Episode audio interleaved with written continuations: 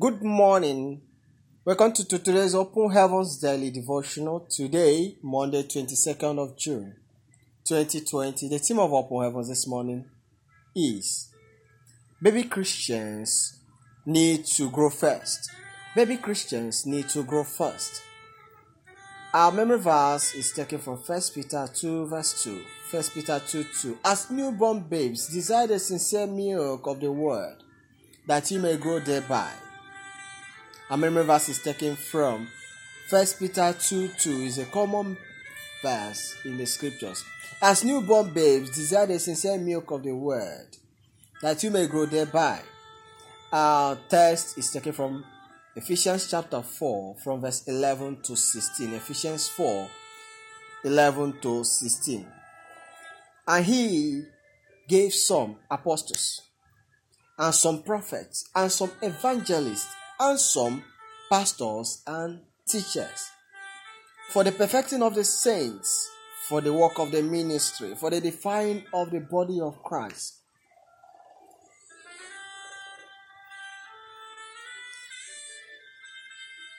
Till we come in the unity of the faith and of the knowledge of the Son of God, unto the perfect man, unto the measure of the stature of the fullness of Christ.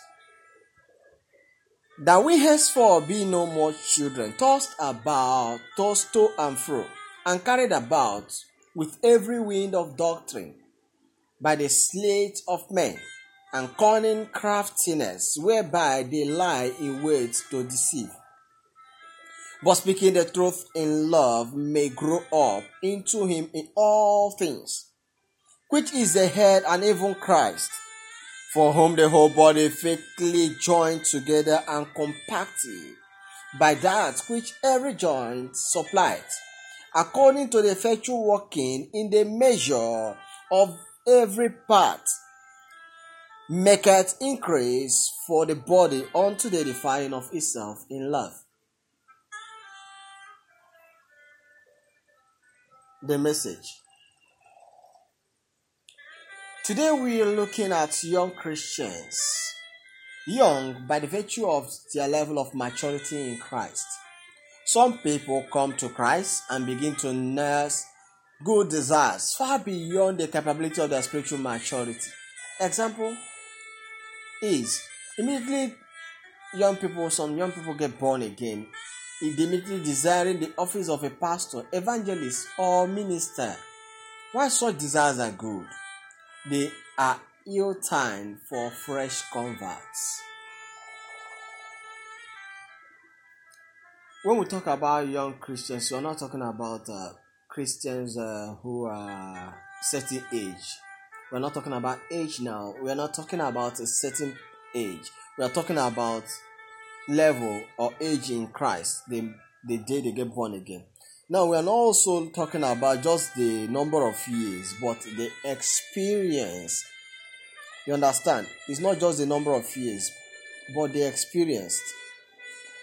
So, we, when a, a, a Christian is eh, is born again, so when someone just comes in Christ, when a person becomes just becomes a Christian, it's expected of the person to desire to grow.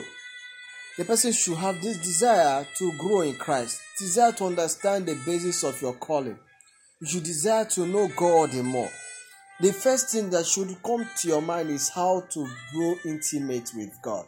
I want to tell you something. You know, in Galatians now, Apostle Paul was writing, and he said, When I gave my life to Christ, he said, when he became born again, after his encounter on his way to Damascus, he said that he didn't come go straight back to the apostles, those who were apostles before him. He didn't want to come and join and start doing activities with them. He said he locked himself in the desert of Arabia for three good years, three solid years, three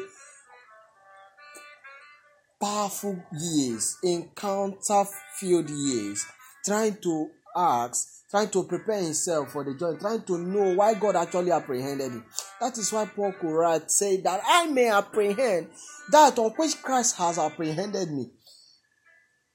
That's why it was not surprising that the moment he came back to Jerusalem to see the apostles to greet them, while they were in prayer, the Holy Spirit now spoke. Set me aside, Paul and Barnabas, for the work on which I have called them to do. Because he had prepared himself. He didn't call himself to become evangelist. There's a place of desiring to grow. There's a place of desiring positions. But no, it's a good thing to desire those things. They are good things. Say who, wants to be a bishop? He, he is a worthy calling. He desires a good thing. But there is a place of growing first, not jumping into positions without understanding the reason why you are Christian in the first place. That is the reason why we have so many immature pastors. We have pastors who come quarreling with members. We have pastors who just because they make sure the anointing of the miracle they perform, they believe and they think that yes, they now think that because of that virtue of the anointing that they have become matured, which is wrong. You see them, they are behavior wise, they are not mature. The way they handle things, they are not matured. They have not been broken in the place of Christ. Little thing they flop. Little thing they uh, fall, they have fall into some min- minus temptations because they have not built a spiritual capacity to endure.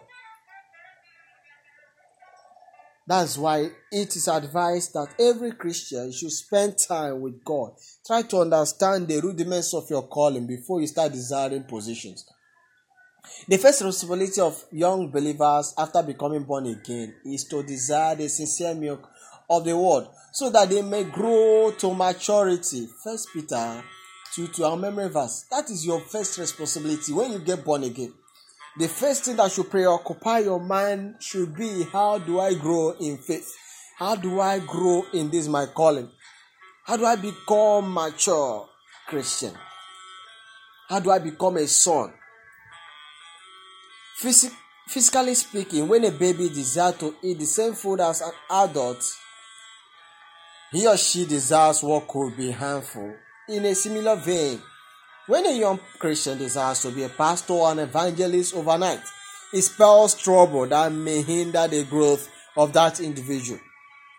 One thing you know understand that positions actually drains our spiritual energy.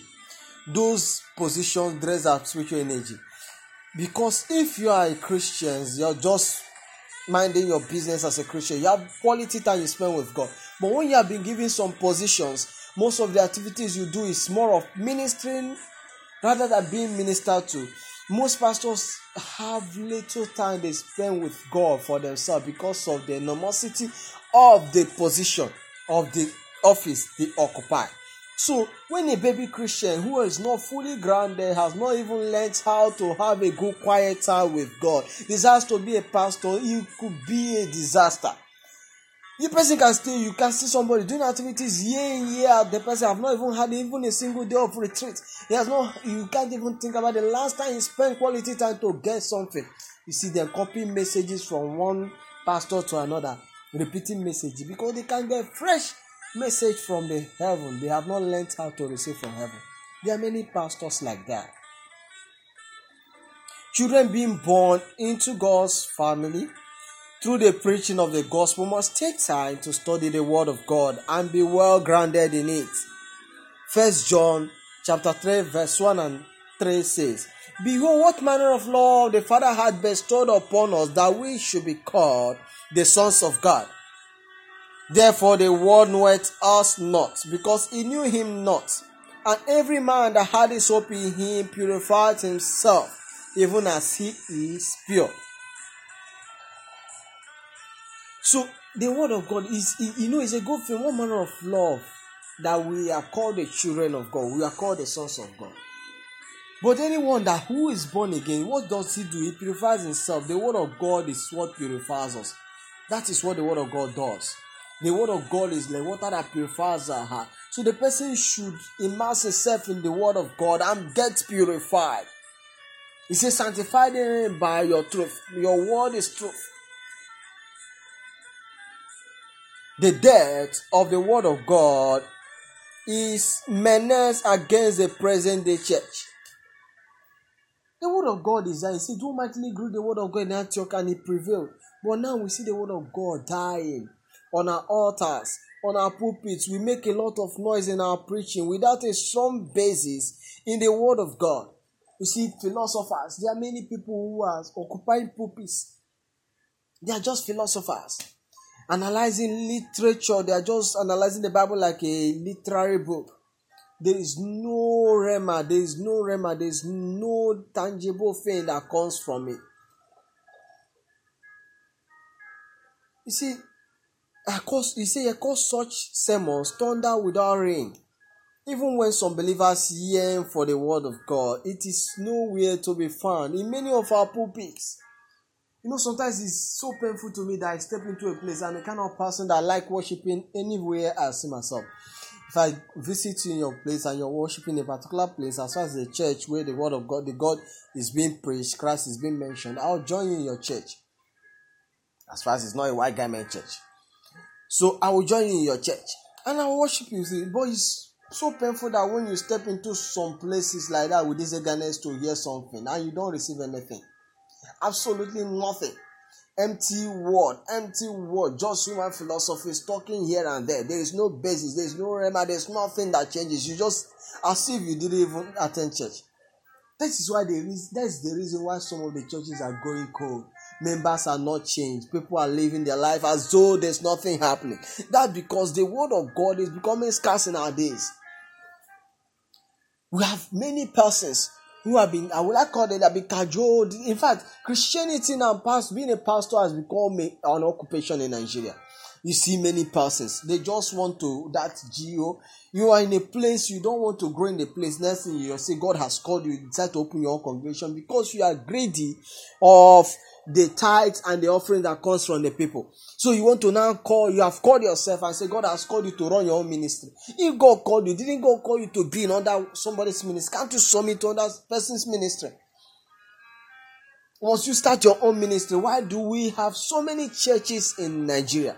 So many ministries with different doctrines, unbiblical doctrines. Why? Because the word of God has become scarce in our days. I pray God will help our hearts. God will help us and bring the glory of the church back in the mighty name of Jesus. May the Lord elevate the ministry of the word in the body of Christ in the mighty name of Jesus. God will elevate the ministry of the word. The apostle said then, he said, It is not good for us to leave the word of God and begin to serve tables. He said, Let us commit ourselves to the ministry of the word of God, prayer. So we don't have pastors, we don't have ministers, we don't have Christians who are committed to the word of God. We don't have people whose commitment is to knowing the will of God, whose commitment is to understanding what God is saying for the now. He said for the men of Issachar, they understood the times, they knew what Israel ought to do.